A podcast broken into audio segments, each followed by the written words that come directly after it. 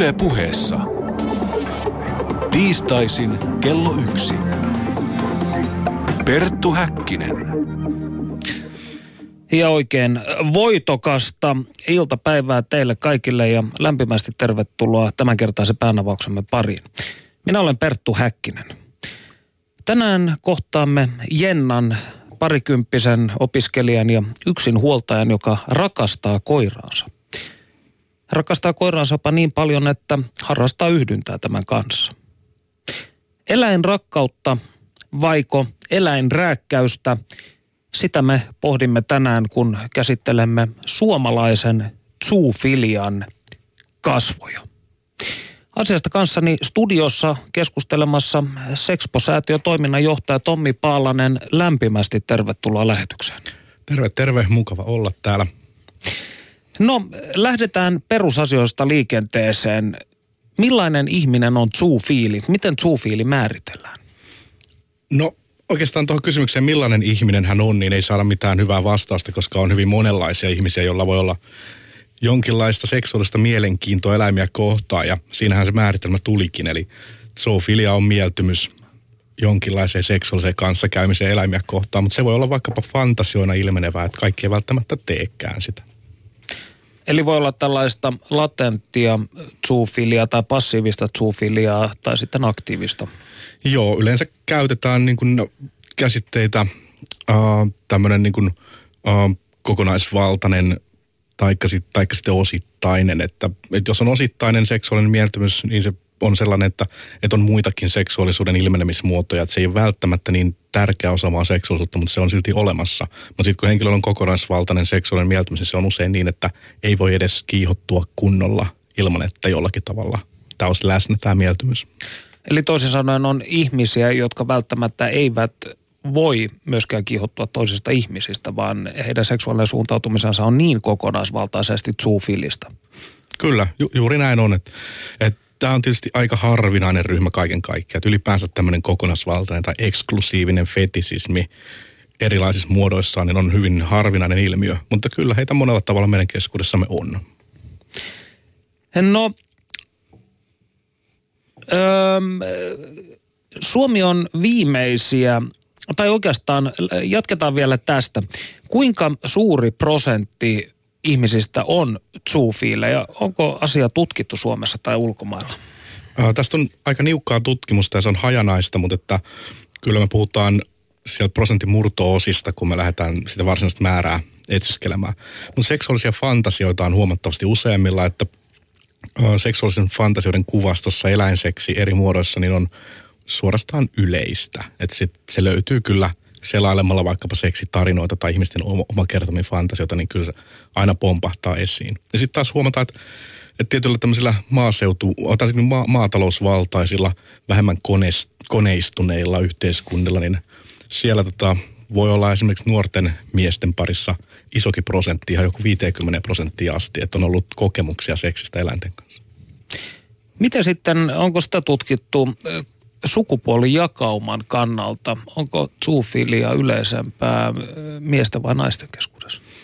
Sekin eroaa aika vahvasti tuon tota, uh, niin yhteiskuntarakenteiden mukaan, että yleensä maaseutualueilla, tämmöisissä tosiaan vähemmän kehittyneissä maissa, niin nuoret pojat on se suuri ryhmä, jotka peuhaa sitten maatalouseläinten kanssa korvikeseksin merkeissä. Että heillä ei välttämättä ole erityistä mieltymystä, vaan se on niin kuin siinä vaiheessa, kun seksuaalisuus lähtee kehittymään ja ollaan hyvinkin hormoni myrskyn keskellä, että se mikä on siinä lähellä ja käsillä. Ja suhde elämi voi olla hyvin läheinen muutenkin tämmöisessä tilanteessa.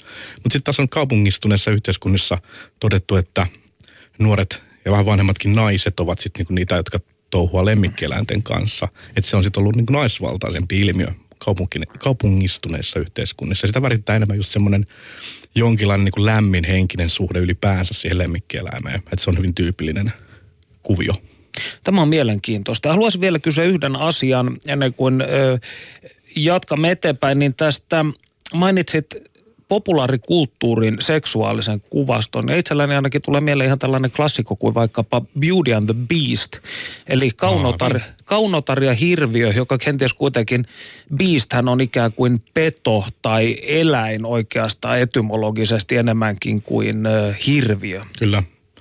Joo, tässä flirttaillaan, ollaan oikein niin kuin aika jännien tämmöisten risteymien äärellä, kun puhutaan Disneynkin filmatisoimasta pätkästä. Flirttaillaan kyllä tällaisella niin kuin eläinseksuaalisuudella ja rakkaudella ja aika vahvoillakin voimilla, mitä siihen liittyy, käsityksillä niin tämmöistä alkuvoimasta ja, ja niin seksuaalisuudesta, joka kumpuaa sieltä. Ja eläinseksihän on meilläkin vahvasti tietynlaisessa huumorikuvastossa koko ajan läsnä. Että eihän sellaisesta lauta huumoria tai sitä pidetä mukana keskustelussa sellaista asiaa, joka ei niin millään tavalla ketään kiehdo tai kiinnosta. Että kyllä tämmöinen kaksijakoinen eli ambivalentti suhde ihmisillä tähän aiheeseen on. Että samalla ällöttää monia, mutta samalla jollakin tasolla kiehtoo. Niin ja tässä eräs sellainen arkkityyppi, joka mielestäni on tällainen suomalainen maaseudun vanha poika ja juuri jolla on kumisaappaat jalassa ja ö, lampaita siellä haassa, niin tämähän on hyvin sellainen perinteinen arkkityyppi, mikä suomalaisessa huumorissa tällaisista asioista vaikkapa Veli Puolikuu sarjassa 80-luvulla annettiin. Ja tänään me testaamme tämänkin arkkityypin tai stereotyypin paikkaansa pitävyyttä. Mutta vielä yksi kysymys ennen kuin kuuntelemme ensimmäisen osan Jennan haastattelusta. Suomi on viimeisiä Euroopan maita, jossa laki ei vielä kiellä eläimiin kohdistuvia seksuaalisia tekoja. Tällä hetkellä EU-maista vain Suomi, Unkari ja Romania sallivat eläimien sekaantumisen tekona, ellei siitä aiheudu kärsimystä, kipua tai tuskaa. Muualla, on krimino, äh, muualla jo teko on kriminalisoitu, niin mistä syystä lainsäädäntömme poikkeaa tässä suhteessa? No kyse on oikeastaan siitä, että meillä ei ole ollut semmoista tiettyä poliittista painetta tämän asian edistämiseksi. Joissakin maissa, niin kuin eläinseksin valtavirta maissa, Saksassa ja Tanskassa, niin on ollut tämmöinen tietynlainen poliittinen paniikki tämän aiheen ympärillä, ehkä jonkun yksittäistapauksen johdosta. Ja sitten siellä on liikkunut huikeita, mutta todistamattomia väitteitä vaikka eläinbordelleista ja muista. Että se on ollut vähän tämmöistä niin sanottua ad hoc lainsäädäntöä, eli asia on niin pullahtanut jostain esiin ja sitten on tarttenut tehdä hirveällä hädällä jotakin. Et suomalainen lainsäädäntöhän lähti aikanaan siitä liikkeelle 70 tästä asiasta, että, että, että eläinseksin harrastajat on todennäköisesti enemmän hoidon tarpeessa kuin rangaistuksen tarpeessa. Ja lähdettiin tälleen humaanilla tavalla tarkastelemaan tätä aihetta. Toki nyt ollaan tultu niin kuin äh, seksuaalipsykiatriassa siihen tulokseen, että eivät he ole oikeastaan edes hoidonkaan tarpeessa. Että, että mitään erityisiä niin kuin vahvoja perusteita tällaiselle kriminalisoinnille ei ole, paitsi jonkinnäköinen ihmisten kammo ja ahdistus tätä asiaa kohtaan, mutta se, se ei mun mielestä ole pätevä kriminalisoimisperuste. Ja näistä kriminalisoimisperusteista ja muusta vastaavasta puhumme hivenen ö, myöhemmin tässä ohjelmassa. Studiossa siis Perttu Häkkinen ja Sexpo-säätiön toiminnanjohtaja Tommi Paalanen. Ja nyt lähdemme tapaamaan Jennaa. Olen saapunut tänne Pirkanmaalle haastattelemaan parikymppistä opiskelija, yksinhuoltaja Jennaa. Jos lähdemme aivan perusasioista liikkeelle, niin missä vaiheessa huomasit olevasi zoofiili, eli seksuaalisesti kiinnostunut eläimistä? No ihan alkujaan tämä kaikki lähtee varmasti jostain yläkouluajalta, että kun oma seksuaalisuus lähti kehittymään, niin, niin kyllä sen niin kuin sillain vahvasti huomas, mutta sitä ei ehkä siinä iässä vielä osannut käsitellä niin hyvin kuin tässä iässä, että sieltä se on lähtenyt. Muistatko omasta lapsuudestasi, kuinka suhtauduit eläimiin tai millaisia tunteita eläimet sinussa herätti? Tota, mä oon aina ollut erittäin eläinrakas, että mä muistan ihan pienestäkin asti, että oon mennyt silittämään ja kysymään rohkeasti koirien omistajilta, että saako tulla silittämään. Että ne on herättänyt mussa aina ihan suunnatonta iloa, että koirien semmoinen perusluonne, joka nyt on mitä on, niin, niin hän, iloiset hänen heiluttajat ja muuta, että aina on tosi iloisesti heihin suhtautunut ja he on suhtautunut ihan samalla tavalla. Mitkä sinun mielestäsi ovat sellaiset suurimmat harhaluulot, jotka liittyvät zoofiliaan ja sen harjoittajiin? No ehdottomasti se, että monet ihmiset kuvittelee, että se on pelkästään fyysistä kanssakäymistä eläinten kanssa ja että mitään muuta ei tapahdu koska se on paljon syvempää, että siinä on paljon tunteita mukana. Ja ehdottomasti sekin, että luullaan, että eläimiä satutetaan jollain tavalla, että se ei ole ikinä zoofilin tarkoitus millään muotoa. Että enemmänkin se molempien niin kuin, yhteinen nautinto ja ajanvietto ja siihen kuuluu tosi paljon asioita, ei missään nimessä mitään semmoista satuttamista tai negatiivista. Mistä sen tietää sitten, nauttiiko eläin? Eläimillähän on, käytetään nyt esimerkkinä koiria, että koirilla on tietyn tasoisia tunteita ja eläimillä yleisesti on seksuaalivietti olemassa. Ähm, koirilla on myöskin tämmöinen käyttäytymismalli, että jos koira ei jostain pidä, se väistää siitä tilanteesta. Eli kyllä, kyllä se eläin väistää, että kyllä sen huomaa siitä, että ei se mitään pakottamalla ala tekemään. Viittasit tuossa, että itse tämä seksuaalinen kanssakäyminen, fyysinen yhteys on vain yksi osa tätä zoofilia koko palettia. Niin voisitko kuvailla, että nämä tunteet, joita sinulla esimerkiksi on koiraa tai koiria kohtaan, niin ne ovat luonteeltaan romanttisia? Mitenkä määrittelisit tarkemmin romanttiset tunteet? No sanotaan näin. Jos minä vaikka katson vaimoani, niin minä tunnen sellaisen tietynlaisen lämpimän aallon sisälläni, johon liittyy palavaa halua olla tuon ihmisen kanssa, ja, mutta myös tällaista seksuaalista tunnetta. En osaa verbalisoida tätä paremmin, mutta tarkoittaa kysymyksellä sitä, että kun sinulla on ollut suhteita sekä ihmisiin että eläimiin, niin ovatko nämä suhteet keskenään samankaltaisia? Muistuttavatko ne toisiaan, nämä tunteet, joita sinussa nousee? Kyllä, siellä on sekä samankaltaisia että sitten taas sellaisia tunteita, mitä ei voi verota keskenään. Että, että tota, koiran kanssa esimerkiksi niin nautin hyvin paljon tuommoisesta työskentelystä, sen niin kuin yhteisestä tekemisestä, jos ollaan treenaamassa tai muuta, niin se yhteys, minkä saa koiraan, jos koira vaikka sairastuu, jos se pitää viedä eläinlääkäriin, niin huolestun hyvin, hyvin kovasti, ihan kun huolestuisin oman lapseni hyvinvoinnista. Että kyllä niitä, ne tunteet on tosi syviä koira on mulle kuin perheenjäsen yleisesti ottaen mikä tahansa eläin on mulle kuin perheenjäsen, että pyrin pitämään hyvää huolta ja tarjoamaan sen kaikista parhaiten sen, mitä pystyn. Muistatko ensimmäistä kertaasi eläimen kanssa, näin fyysisessä mielessä? Ja millainen se oli? Mitä tunteita se herätti? Muistan, se oli erittäin jännittävää ja pelotti ehdottomasti. Että vähän semmoista häsellystä. Niin puolia toisin voisin hyvin verrata sitä ensimmäiseen kertaan niin ihan ihmisen kanssa, että hyvin samanlaiset jännityksen ja pelon sekaiset tunteet, että mitähän tässä nyt tehdään ja mitä tapahtuu, mutta kyllä se, se oli hyvin, tota, hyvin uskomaton ja unohtumaton kuitenkin, että kyllä se mieleen jäi. Onko sinulla ollut tällaisia syyllisyyden tunteita tai vastaavaa? On tästä asiasta yleisesti kyllä on, että tota, tietenkin tämmöinen asia on vaikea lähteä hyväksymään, että kun yhteiskunta muuten on niin karusti sitä vastaan ja musta tuntuu, että monet ihmiset ei oikeasti ymmärrä sitten, että, että pelkästään fyysinen kanssakäyminen ei ole se juttu. Tunnetko muita ihmisiä, joilla on samanlaisia tuntemuksia tai mielihaluja? Kyllä tunnen. Osa heistä on uh, ihan täysin tuntemattomia ja osa sitten taas sellaisia lähempiäkin tuttavuuksia. Onko teillä jonkinnäköistä yhteisöä, virtuaalista tai sitten ihan tällaista klassisempaa kanssakäymiseen liittyvää? Anonyymisti tosi paljon internetin kautta jutellaan, että on sekä suomalaisia että ulkomaalaisia keskustelupalstoja, jotka löytyy ihan netistä, että etsivä löytää kyllä. Ja sitten taas on näitä suljetumpia sivustoja, joihin yleensä pääsee vaan sitä kautta, että jos tuntee vaikka jonkun sivuston jäsenen. Onko näissä ryhmissä sitten sellaisia ihmisiä, joita sinä et hyväksy, jotka esimerkiksi haluavat satuttaa eläimiä? No eläinten satuttaminen ei kuulu zoofiliaan, että se sekoitetaan hyvin monesti tällaiseen toiseen ikävän alalajiin, kuten zoosarismiin, jossa tarkoitus on nimenomaan vain satuttaa eläimiä ja se ei taas kuulu zoofiliaan yhtään millään tavalla.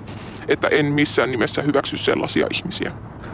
Jos sinun pitäisi kertoa täysin ummikko kansalaiselle, mistä zoofiliassa on kysymys kokonaisuudessaan, niin miten kuvailisit sitä?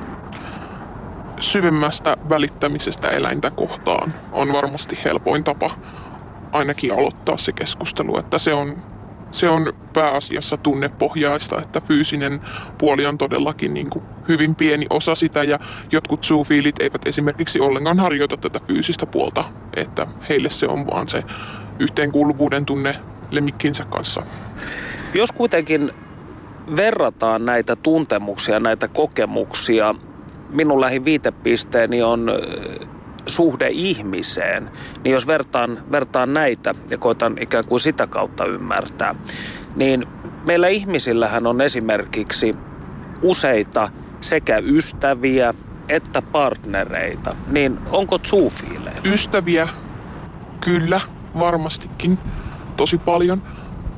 Partneriin vaaditaan paljon enemmän kuin vain sellainen tutustuminen, lyhytaikainen tutustuminen tai muutama tapailukerta, että ö, henkilökohtaisesti en voisi kuvitella fyysistä kontaktia tuntemattoman eläimen kanssa, että se vaatii sellaisen tietyn syvemmän yhteyden sen, että, että eläinkin luottaa ja että sinä tunnet eläimen ja luotat eläimeen. Oletko sinä pystynyt tästä asiasta puhumaan läheisillesi, siis sellaisille ihmisille, jotka eivät tiedä mahdollisesta zoofiliastasi? En ole pystynyt, että tämä aihe on tosi kova, niin kova tabu ja hyvin monella ihmisellä ei riittäisi ymmärrys siihen, vaikka kuinka lähtisi selittämään, että monet ihmiset muodostaa valmiin mielipiteen ja takertuu yhteen tiettyyn asiaan, esimerkiksi siihen fyysiseen kanssakäymiseen. Ja ne eivät sen jälkeen, niin kuin, sen jälkeen on mielestäni turha yrittää selittää, kun he ovat jo muodostaneet mielipiteensä. Näin siis puhui parikymppinen Jenna, jota kävin viime viikolla tapaamassa. Ja kun utelin heti alkajaisiksi Jenna motiveita, siis nimi ja ääni muutettu, kuten kenties arvaattekin. Utelin hänen motivejaan tulla haastateltavaksi. Miksi hän haluaisi puhua koko tällaisesta aiheesta, joka on yhteiskunnassa niin raskas tai vaiettu. Hän totesi, että hän haluaa tietyllä tavalla tehdä valistustyötä. Studiossa Perttu Häkkinen ja Sexpo-säätiön toiminnanjohtaja Tommi Paalanen. Keskustelemme zoofiliasta, jotta ennen vanha tavattiin Suomessakin kutsua eläimeen sekaantumiseksi tai eläimeen ryhtymiseksi. No Tommi, sinä kun olet ö, Sexpo-säätiössä töissä, niin ottaako sinuun yhteyttä paljon zoofiileja?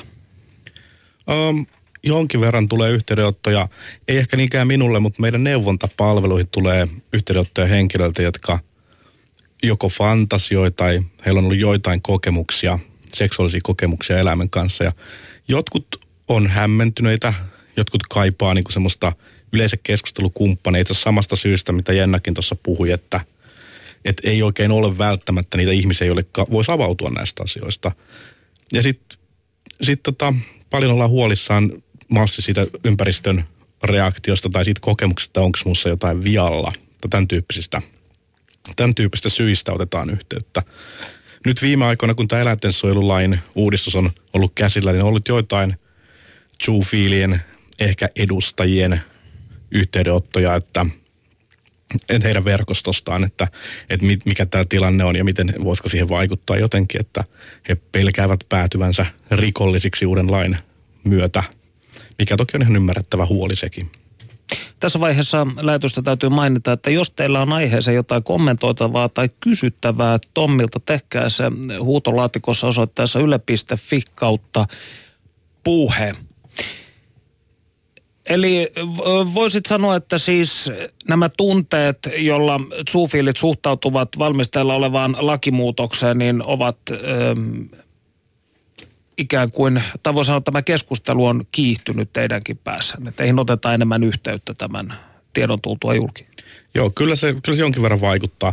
Ei niitä yhden yhteydenottoja nyt sillä valtava runsaasti ole, koska ylipäänsä tämä aihe on aika arka ja ihmiset tota, noin niin kuin, eikä, eikä alan, alan harrastajia nyt ole kauhean paljon Suomessa, että ei se, ei se ole niin sillä tavalla valtavaa se yhteydenottojen määrä, mutta kyllä se koko ajan näkyy. Mutta meidän neuvontapalvelussa asia näkyy niin kuin myös tämän lainsäädäntöasian ulkopuolella niin kuin tämmöisen neuvonnan tai niin kuin jonkinlaisen tuen tarpeena välillä.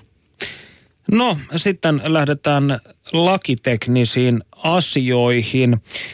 Sinä et kannata tätä lainmuutosta Mm, näin tältä on, osin. näin on. Miksi? Uh, mun näkökulma on se, sellainen uh, eetikkona, seksuaalisuuden tutkijana, että, että eläinten vahingoittaminen on ehdottomasti kiellettyä ja kiellettävää. Mutta eläinseksi on niin monimuotoinen aihekirjo, että, että me ei voida niin lähteä tarkastelemaan eläinten ja ihmisten välisiä seksuaaliset suhteita pelkästään vahingoittamisen näkökulmasta. Et meidän pitää erotella, että mitkä suhteet mitkä jutut on vahingollisia ja mitkä taas ei ole. Ja me voidaan kieltää perustellusti ne vahingolliset. Ja ne on jo kielletty nykyisessä laissa, eli mitään uudistusta ei sen osalta tarvita. Mutta sitten taas sellaiset, niin sellaiset seksuaaliset suhteet ja tilanteet, jotka eivät ole vahingollisia eläimelle, niin missä on suurin hyöty kieltämisestä? Onko sitä, ähm, onko hyötyä siitä, että kriminalisoidaan niin tätä kautta jonkun ihmisryhmän seksuaalinen mieltymys ylipäänsä? Mitä oikeushyvää me suojellaan, mikä yhteiskunnallinen hyvä meillä on kiikarissa, niin näihin kysymyksiin kaikki vastaukset tuntuu olevan enemmän tai vähemmän huteria. Että sen kriminalisoinnin, kokonaiskriminalisoinnin tueksi löytyy hyvin huonoja argumentteja. Ja sitä voidaan niin harukoida vähän semmoiselle, että ihan nyt tässä pitäisikö meidän nyt, pitäisikö meidän nyt tehdä Jennan toiminnasta poliisiasia ja yrittää pistää hänet putkaan ja oikeuteen. Tai jos meillä on se teinityttö, joka haluaa kokeilla oman seksuaalisen kasvunsa myötä tai puuhaa ja peuhaa jotakin lemmikki koiransa kanssa, niin onko se asia, että meidän pitäisi laittaa poliisi siihen mukaan ja pitäisikö meidän ruveta syytettä virittelemään? Kuka hyötyy? Mikä, mikä funktio sillä on?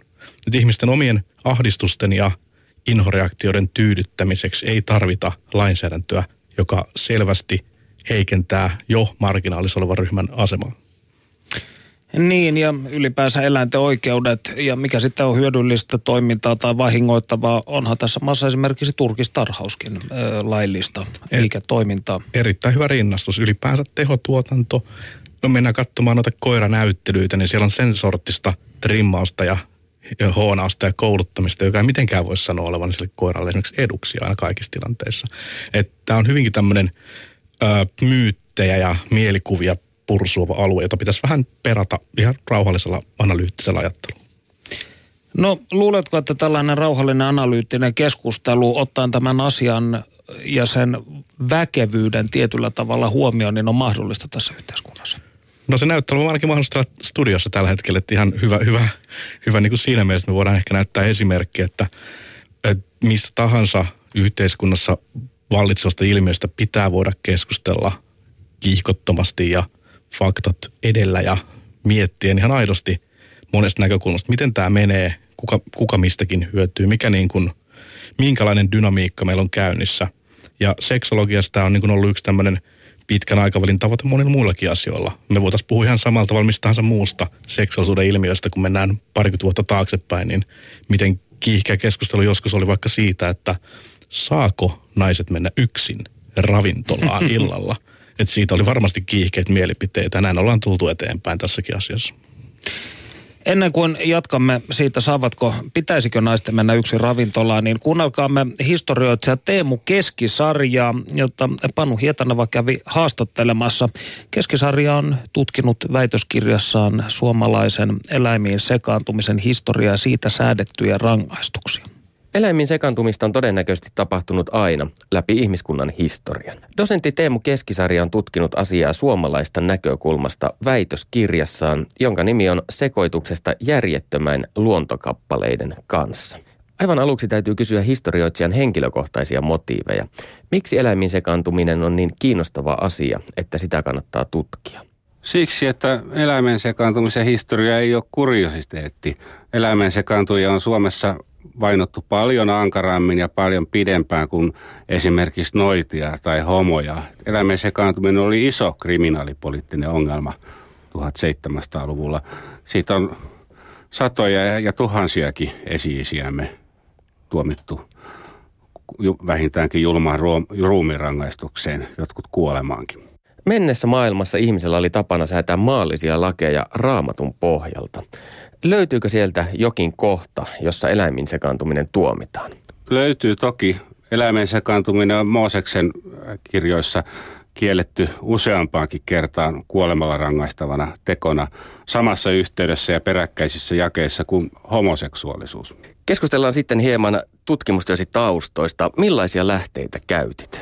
Oikeudenkäyntipöytäkirjoja, niitähän on 1700-luvulla säilynyt aika hyvin jo. Niissä seikkaperäisesti kuvaillaan eläimen sekaantumisrikosta.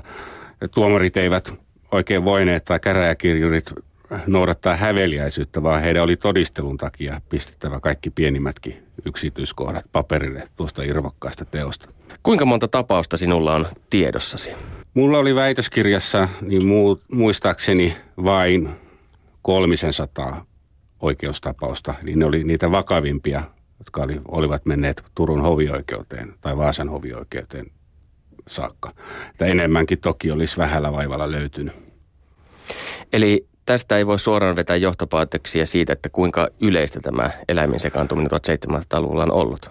Ei suoraan, mutta kiertäen voi tehdä johtopäätöksiä. Eläimen sekaantumista koskevat oikeudenkäynnit olivat paljon yleisempiä kuin esimerkiksi raiskausoikeudenkäynnit ja suunnilleen sata kertaa yleisempiä kuin homoja vastaan nostetut oikeusjutut, joita Suomessa ei juuri lainkaan ollutkaan. Eli siis ainakin oikeudellisella ilmiönä eläimen sekaantuminen oli erittäin yleistä 1700-luvun Suomessa. Olivatko kaikki tuomitut tai syytetyt miehiä? Väitöskirjassani, jossa oli muutama sata tapa, esimerkkitapausta, kaikki olivat miehiä yhtä poikkeusta lukuun ottamatta. Erästä lapualaista talollisen tytärtä, Maria nimeltään, häntä syytettiin koiraan sekaantumisesta, mutta sekin syyte oikeudessa kaatui ja Maria sai päinvastoin korvausta niiltä ihmisiltä, jotka olivat herjanneet häntä eläimen sekaantujaksi. Eli eläimen sekaantuminen on siis leimallisesti miesten rikos.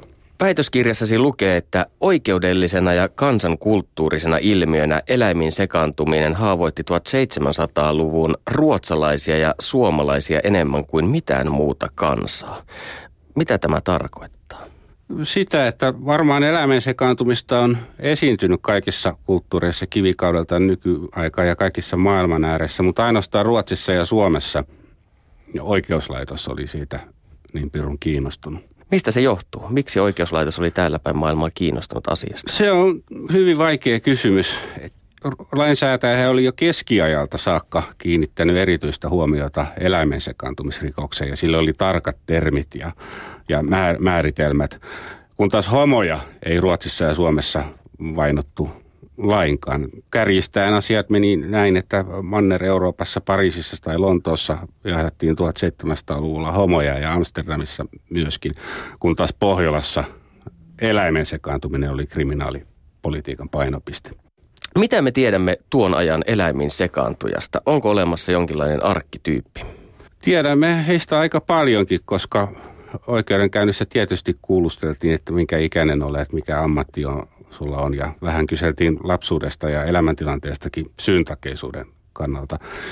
Eli eläimen sekaantujasta ei oikeastaan ole arkkityyppiä. He olivat mun mielestä aika tavallisia ihmisiä, keskiverto suomalaisia, siis kantaväestön edustajia. Kumma kyllä vähemmistöt ei tässä perversiossa olleet yliedustettuja. Tyypillinen suomalainen eläimen sekaantuja oli nuorehko, renki tai paimenpoika – jolla ei ollut aiempia rikoksia, muita rikoksia tilillä. Mutta oli joukossa myös ihan perheellisiä, äh, perheellisiä miehiä, jotka olivat, joille oli lapsuudessa opittu elämän sekaantumistapa jäänyt, jäänyt päälle ja jotka sitten vasta, vasta, vasta varha, varttuneella iällä jäivät ensimmäistä kertaa kiinni siitä rikoksesta. Noita vainojen aikaan ihmisiä annettiin perättömästi ilmi ja syytöksiä vedettiin hatusta. Tapahtuiko samanlaista eläimiin sekaantumisen yhteydessä? Joskus, mutta todistustaakka oli todella raskas 1700-luvulla. Eli eläimen sekaantumista langettavaan tuomioon, ainakin kuolemantuomioon, vaadittiin kahden jäävittämän silminnäkijän todistus ja mielellään vielä syytetyn tunnustus. Ja kun eläimen sekaantumista tietenkään ei mielellään julkisti ha- ha- harjoitettu, niin se oli hyvin vaikea saada todistustaakka kasaan. Ja periaatteessa ilmiantaja otti aika ison riskin siinä, että jos, jos syytös jää todistamatta, niin hän saa itse ankaran rangaistuksen, jopa saman rangaistuksen, mikä olisi tullut tullut sille elämän sekaantuville. Jonkun verran oli perättömiä ilmiantoja, mutta luultavasti sata kertaa tai tuhat kertaa enemmän oli sellaisia tapauksia, että silminnäki ei uskaltanut mennä viranomaisten puheille. Eläimin sekaantuminen on tänäkin päivänä tabu, josta ei liiemmin puhuta, mutta kuinka siihen suhtauduttiin 1700-luvulla kansan parissa? Se oli törkeä rikos ja kuoleman synti, mutta ei ihmisarvoa alentava, alentava sukupuolinen perversio. Koko perversio-sana ei ollut 1700-luvulla keksittykään. Et se tabukaan se ei oikeastaan ollut, koska eläimen sekaantumista puhuttiin paljon. Oikeudenkäynnit olivat julkisia ja ne, niin myöskin viranomaisten kielot. Ja eläimen sekaantumisen ei-tabuluonteesta kertoo sekin, että vanhassa kansanperinteessä – on vaikka kuinka paljon eläimen sekaantumisrunoja, vaikka esimerkiksi homoseksuaalisuutta ei mainita lainkaan. Kansanperinne Kalevalasta pois jätetyt runot sy- syyttävät eläimen sekaantujaksi itseään, itseään Väinämöistä. Eli hyvin pitkään tämä pahe on kansamme keskuudessa ollut.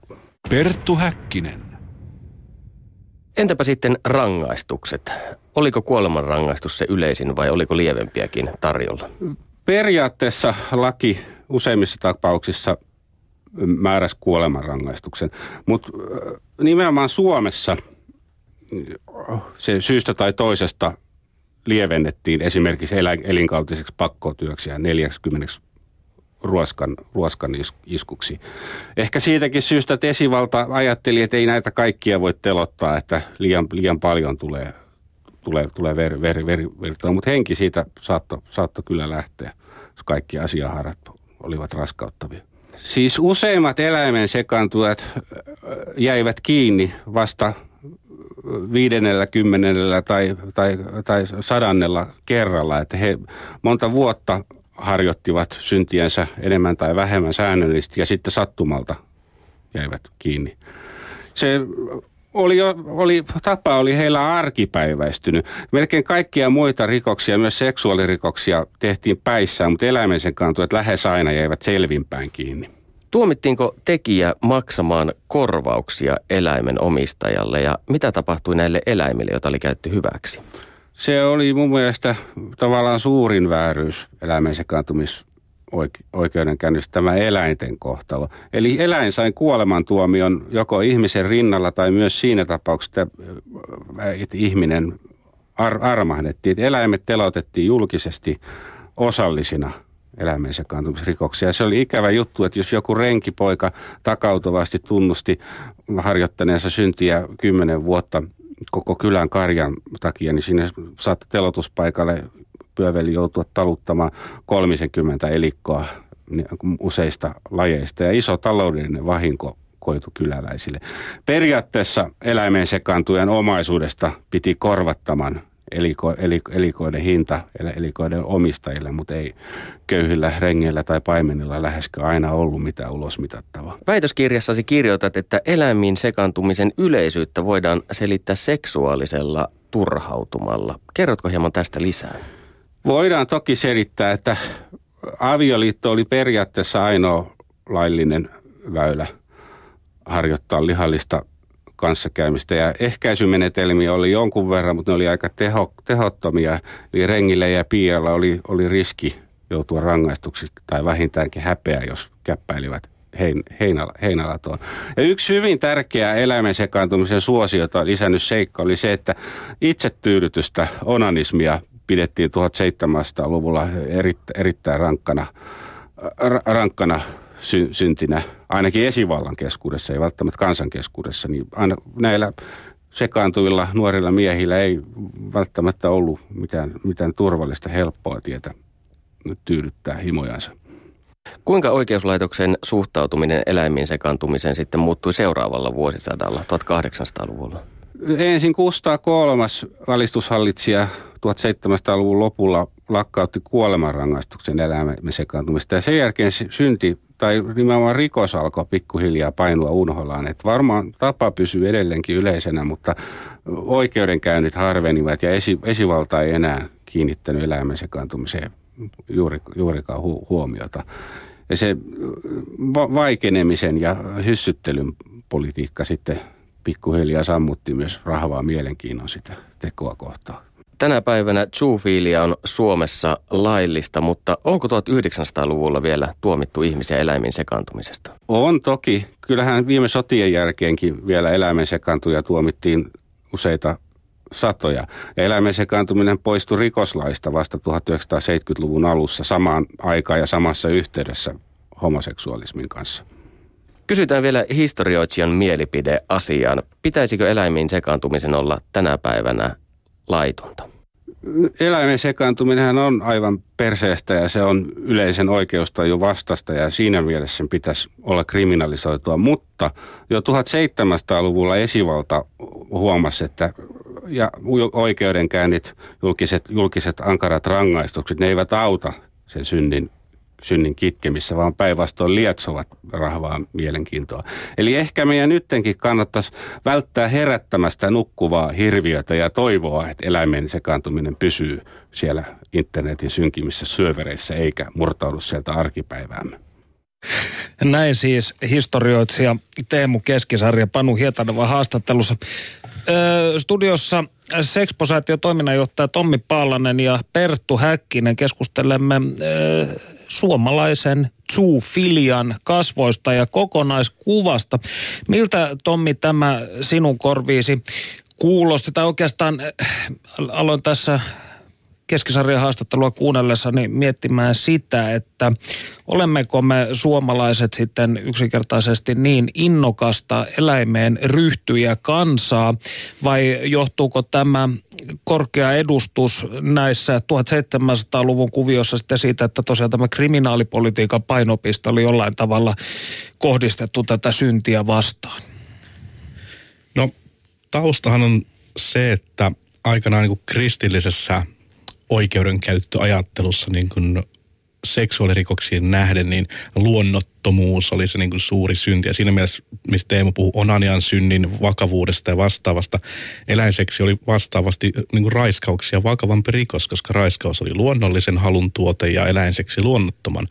Et mäkään en sitä tiedä sitä syytä, jos varsinkaan kun Teemukaista tiedän sitä, että on aika, aika syvällä se syy, että miksi just Pohjoismaissa oli tämmöinen, tämä Suomi-Ruotsi alueella erittäin jyrkkä suhtautuminen, mutta kyllä se tulee vahvasti sitten keskeään kristillisen perinteen lastista. Um, en, en näe mitenkään järkeväksi väittää, että, että jotenkin ilmiö olisi ollut Pohjoismaissa erityisen suuri. Tietysti siihen voi vaikuttaa se, että täällä on ollut ö, paikoin vähän eristynyttä elämä maaseudulla pitkien etäisyyksien, joskus hankalien matkojen takana. Ö, talvi on pitkä ja kylmä – äh, ihmiset ei välttämättä niin paljon tapaa toisia ja liiku ydintalven aikana. Että semmoinen niin eristyneisyys on voinut tuottaa sitä, että sit niin kuin seksuaalinen mielenkiinto on purkautunut enempi eläinten suuntaan. Mutta kyllä eläinseksi tunnetaan kaikkien kulttuurin historiassa, missä vaan eläimiä on pidetty, niin sinänsä ei tämä nyt erityisen pervoa kansaa niin kuin sillä tavalla ole. Niin, jos miettii vaikkapa esimerkiksi japanilaisen klassisen taiteen merkki luomuksia, niin kuuluisa maalaus Tako Toama, en nyt muista tarkalleen, onko se 1700 vai 1800-luvulta, niin kuvastaa juuri naista mustekalan syleilyssä tai tursaan. No kuitenkin, onko zoofilia sitten, nyt me olemme tätä kriminaali poliittista puolta tässä käsitellään, niin onko zoofilia sinun mielestäsi ylipäätäänkään eettinen kysymys tai eettinen ongelma? No ei se noin niin kuin lähtökohtaisesti ole. Et kun me kysytään siis ylipäänsä siitä, että, että saako ihminen ja eläin harjoittaa jotain seksuaalista kanssakäymistä keskenään, niin ei ne vastaukset tai niin kuin analyysit yleensä niin kuin eettisesti mitään mielenkiintoista paljasta.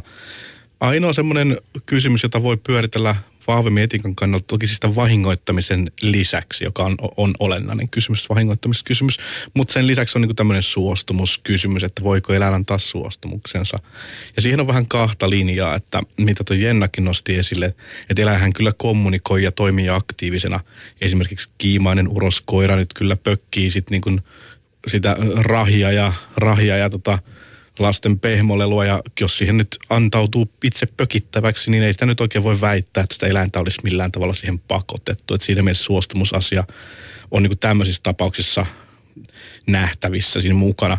Mutta toisaalta sitten taas eläinten pidossa ylipäänsä me tarkastellaan niin etiikan näkökulmassa ennemmin tämmöistä hyvän tahtoisuuden eli benevolentian käsitettä mm. kuin mm. suostumusta, koska useimmat lemmikkieläimet ei ylipäänsä ole kykeneväisiä antamaan suostumusta tai koko, käsittämään koko konseptia millään tavalla, että se on niin merkityksetön se suostumuksen konsepti. Et jopa eläinoikeusajattelussa ajatellaan pitkälti niin, että, että eläinten oikeu, oikeudet ja niiden kunnioittaminen on ihmisen velvollisuus, ihmisen niin kuin tavallaan hyvän tahtoisuudesta käsin. Filosofi Peter Singer lähti siitä liikkeelle, että, että tarpeettoman kärsimyksen tuottaminen eläimelle on väärin, joka myöskin rakentuu tälle hyvän tahtoisuuden ajattelulle. Ei sille, että onko eläin suostuva tai mitä eläin nyt varsinaisesti kaikissa tilanteissa tahtoo. Mm. No Singerhän oli tällaisen uuden eläinoikeusliikkeen ehdoton arkkifilosofi. Kyllä. Ja mietin tässä sitä, että o, o, onko eläin oikeusfilosofian parissa sitten zoofiliaan otettu kantaa tai onko sitä keskusteltu? Sitä on aika niukasti käsitelty, koska perinteiset filosofit on pysytellyt joskus aika pitkällä tai kaukanakin seksuaalisuudesta. Singerillä oli muistaakseni jotain tästä asiasta ja seksuaaliitikko Igor Brimorats on myös käsitellyt aihetta ja Alan Sobel, että muutama henkilö on niin nostanut sitä esille. Ja yleisesti ottaen voi sanoa, että, että on niin identifioitu aika vahvasti se, niin tämän kärsimysajattelun myötä niin kuin se, että, että se seksuaalinen suhde ei sinällä ole eettisesti mitenkään olennainen että se, sen seksuaalisen suhteen seuraukset, eli mahdollisesti se vahingoittaminen tai joku muu eläimen kaltoinkohtelu on eettisesti kiinnostavaa. Ja tämähän tulee esille, tämä on ihan samalla tavalla rinnastettavissa siihen, että ei esimerkiksi vaikkapa anaaliseksi tai homoseksuaalisuus eettisesti merkittävä kysymys, vaan merkittävä kysymys on se, että onko se tapahtunut vapaaehtoisesti, onko, se, onko kysymys raiskauksesta vai onko kysymys suostumuksellisesta mm. seksistä. Että eläinten kohdalla niin kun mennään samalla dynamiikalla. No Jenna tuossa aiemmin mainitsi tällaisen zoofilian vastaparin, tai näin he itse väittävät, eli zoosadismin, jolla viitataan siis tällaiseen harjoitteeseen, jossa ihminen hakee mielihyvää satuttamalla eläintä seksuaalisessa mielessä. Niin onko tämä todellinen alakulttuuri eläimiin sekaantumisessa? On, onko tällaista toimintaa vai meneekö tämä samanlaiseen urbaanien myyttien lokeroon kuin 70-luvun snuff-elokuvat? Hmm. Um, true sadismi, eli tällä tarkoituksellinen eläinten vahingoittaminen, on oikeastaan nyt sit sitä internetin syvintä syöväriä, mistä Teemu Keskisarja tuossa veisteli, että ei sinänsä eläinseksi, joka on yllättävän valtavirtaista ja helposti löydettävää internetissä. Että se ei mene sinne varjoihin nykyään enää edes. Mutta tota, mä en sanoisi, että on olemassa mitään yhtenäistä alakulttuuria muuta kuin ehkä jo, joidenkin erityistä jotenkin se, se internetin keskustelupalstoja, missä jos, jotkut saattaa tätä asiaa niin jotenkin pyöritellä. Mutta enemmän on kysymys yksittäisistä ihmisistä, joilla on valitettavan niin kuin häiriintynyt suhde eläimiin, jotka käyttää hyväkseen sitä, että eläimillä on vähemmän keinoja puolustautua tai ilmaista kantaansa. Uh, sen takia zoosadismi on vahvasti esillä ja nousee eläinoikeuspuolelta esille ja eläinlääkärien suunnalta. Että zoosadismi on se ainoa, valitettavasti ehkä se ainoa puoli eläinseksistä, joka nousee niin kuin näköpiiriin silloin, kun eläimet on kärsinyt jostain selvää vahinkoa. Et, et se on niin kuin, nämä niin kuin vahingot on todennettavissa ja nähtävissä, joskaan ei toki aina tietysti täysin voi päätellä, mitä on tapahtunut, mutta että – mutta jos vaikka eläinten sukupuolielinten alueella jotain repeämiä vastaavia, niin saattaa olla hyvinkin epäiltävissä, että on ollut jotain tota, tämmöistä niin väkivaltaista seksi toimintaa tai muuta. Mutta tämä on saman tyyppi ilmiö kuin monessa muussakin seksuaalisuuden osa-alueessa, että tietyt tämmöiset niin kuin hyvinkin ikävät lieveilmiöt nousee helpommin esiin ja ne nousee keskusteluun ja tätä myötä niin värittää sitä koko keskustelukenttää, vaikka ne on hyvin marginaalisia. Studiossa siis Tommi Pallanen, Sexpo-säätiön toiminnanjohtaja ja Perttu Häkkinen. Tässä vaiheessa ohjelmaa kuuntelemme parikymppisen Jennan haastattelun toisen osan. Voisitko kuvitella eläväsi ilman zoofiliaa tai tätä puolta itsessäsi? Voisin heittää vasta kysymyksen oikeastaan kaikille, että voisitko kuvitella, että et olisi hetero tai homoseksuaali esimerkiksi, että kyllä se varmasti onnistuu, mutta se, että kuinka mielekästä se elämä on sen jälkeen, että se on osa sinua, että zoofilia on luonteenpiirre, että se on tutkitusti tutkittu, että se on luonteenpiirre ja se on synnynnäinen ominaisuus, että se ei ole vaan semmoinen asia, joka tulee jostain tuolta. Yhteiskuntamme perustuu hyvin pitkälti eläinten hyväksi käyttöön. Me tapamme eläimiä ruuaksi, me teemme eläimistä vaatteita. Nämä asiat ovat verrattain normaaleja, mutta zoofilia ei. Miten näet muut eläinoikeuskysymykset? Oletko sinä kasvissyöjä? Käytätkö nahkakenkiä? En ole kasvissyöjä, mutta olen esimerkiksi erilaisissa eläinsuojeluyhdistyksissä jäsenenä. Öö, toimin vapaaehtoisena työntekijänä.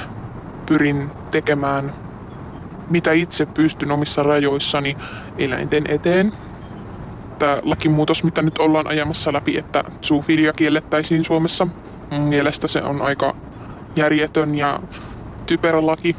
Kuinka sitä tultaisiin valvomaan, miten sen voisi estää nyt ihan näistä lähtökohdista, kun lähdetään, että ei kukaan koskaan voi toisen asunnossa neljän seinän sisällä tietää, mitä siellä tapahtuu, että tapahtuu paljon, paljon asioita varmasti kaikkien kotona. Ja tämä varmasti on sitten yksi niistä, että mielestäni se lakimuutos ei tule ensinnäkään vaikuttamaan millään tavalla. Ja mielestäni tämä on niin tämmöinen yritys poliitikoilta, että tehdään nyt jotain hyvää eläinten puolesta ja että nyt ovat sitten eläinten ystävätkin ja muut tyytyväisiä tähän asiaan, kun taas mielestäni pitäisi keskittyä paljon, paljon, paljon rankempiin ja tähdellisiin asioihin, mitä täällä tapahtuu eläinten kohdalla. Että esimerkiksi juuri tehotuotanto.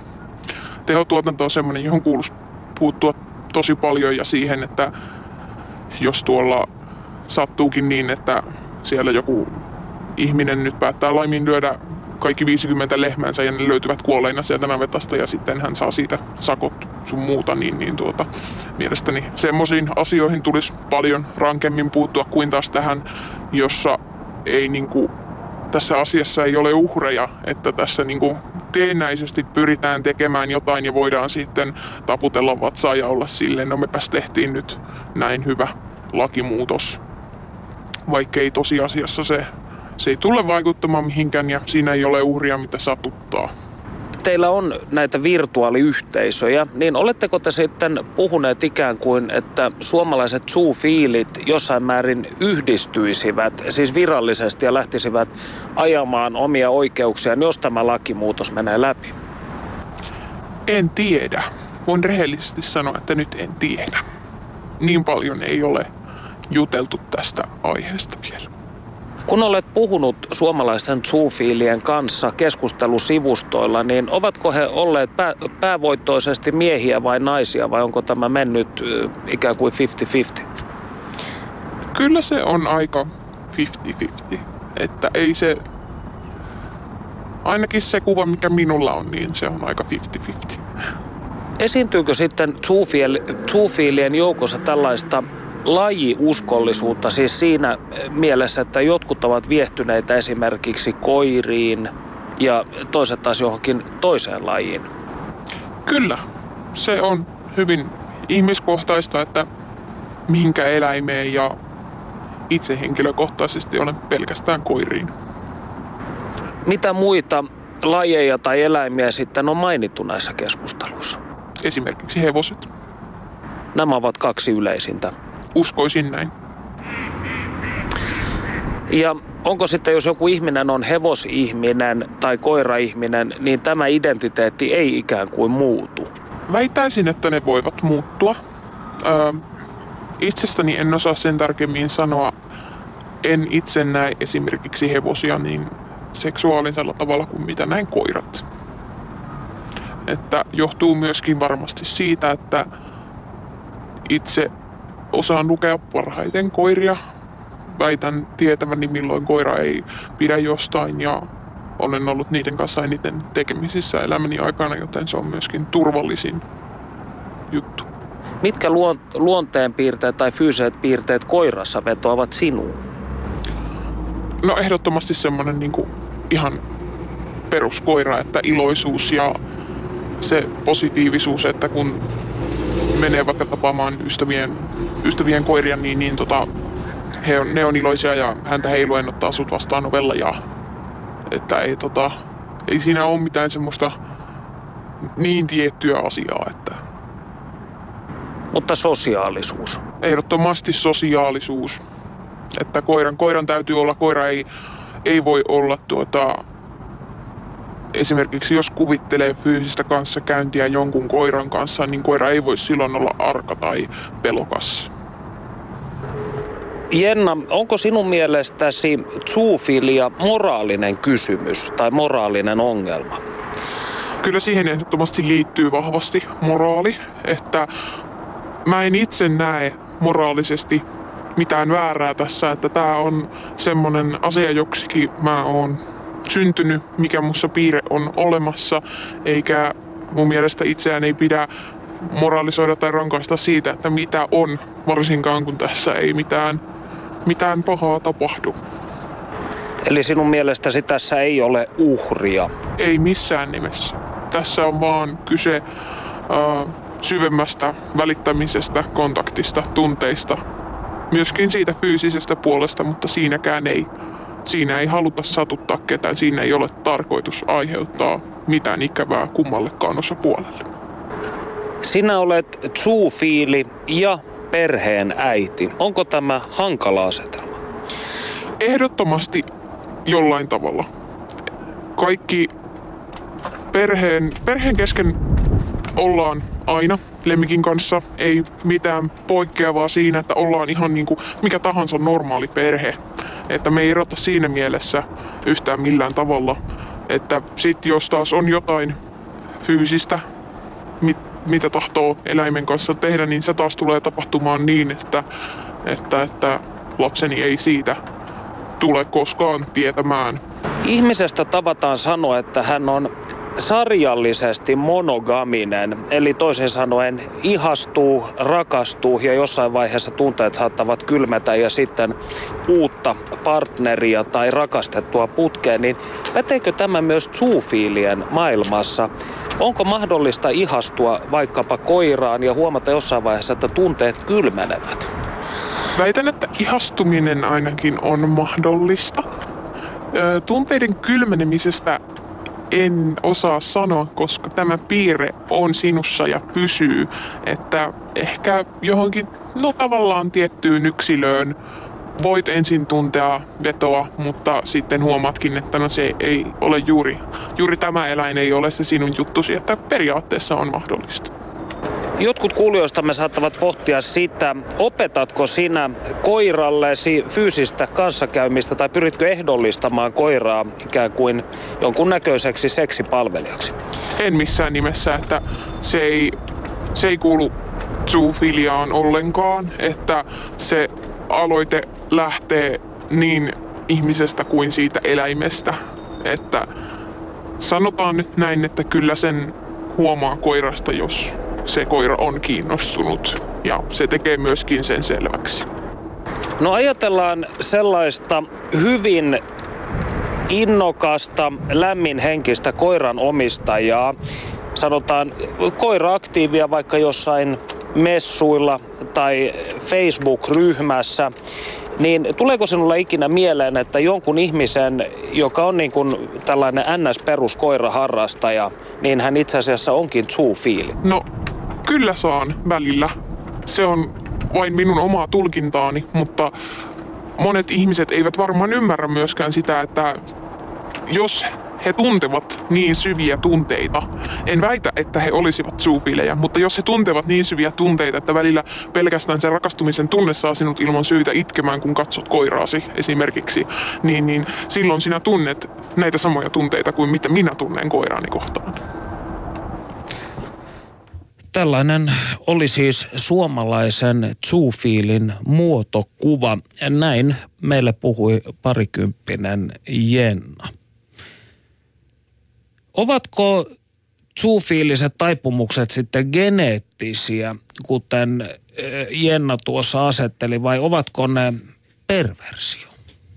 No tämä perversio on sanana vähän sellainen, että sitä ei enää oikeastaan nykyään käytä kuin kiihkokristityt tai muuten asiasta kauhean tietämättömät, että, että mitä geneettisyyteen tulee, niin ennempi puhuttaisiin myötäsyntyisistä seksuaalisuuden piirteistä.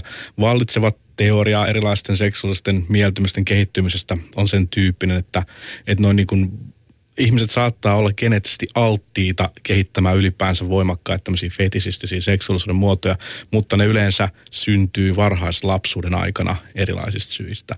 Mutta ne ei ole sen vähempää niin kuin, muut, muutet, tai ne ei ole sen enempää muutettavissa, Mitkä, oli, oli ne geneettisiä tai ei. Mitkä tällaisia ikään kuin triggeröiviä, laukaisevia syitä sitten voivat olla? Onko, onko näitä tutkittu? Ja tutkimus on tällä hetkellä aika huteraa siltä osin, että mitään semmoista vallitsevaa vahvaa teoriaa, että näin tämä menee, ikään kuin läpimurtoa ei ole tehty. Mutta semmoinen äh, niin sanottu imprinting tai leimautumisteoria on yksi vahvimmista, että, että jotkut mie- varhaislapsuuden mielihyväkokemukset niin kuin rakentaa sen äh, mielihyväkokemuksen ympärille myös seksuaalisen mieltymyksen.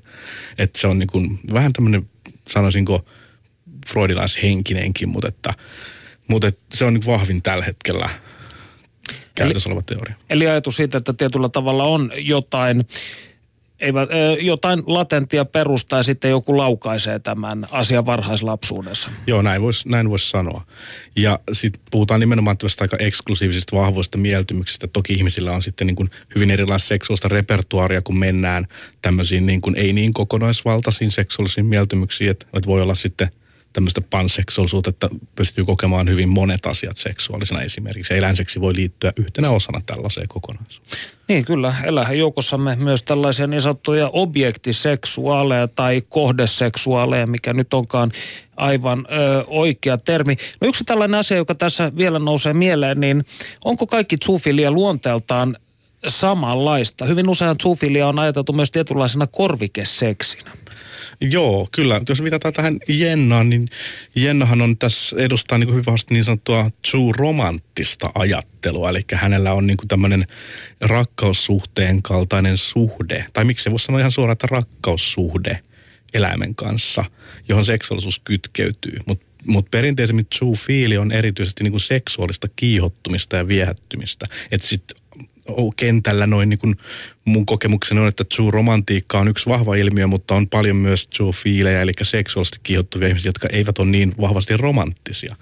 Mutta sitten ehkä lukumääräisesti se kaikista suurin eläinseksin alue on niin sanottu korvikeseksi. Että se käytäntö, että ihmiset harrastaa eläinten kanssa seksiä, kun eläin on saatavilla ja muita ei ollut saatavilla niin kuin siinä varsinaisessa hetkessä. No pitäisikö näitä sitten jollain tavoin ikään kuin erotella enemmän selvästi esimerkiksi puheessa tai terminologiassa näitä eläimiin sekautumista, zoofiliaa ja zooromantiikkaa? No tietysti jos ilmiötä haluaa ymmärtää, niin kuin seksologiassa on ihan tarpeellista, niin totta kai pitää niin kuin ymmärtää, että kaikki ei ole sitä samaa pullaa. Että on se vähän ikävää puhua niin kuin ihmisten ihmissuhteista niin kuin sillä tavalla, että kaikkihan se on sitä samaa, että oli kyseessä nyt sitten elinikäinen avioliitto tai huorissa käynti, niin sitä samaa kamahan se on, että ei se nyt ihan näinkään ole. Lämmin kiitos vierailusta Tommi Paalanen. Kiitoksia.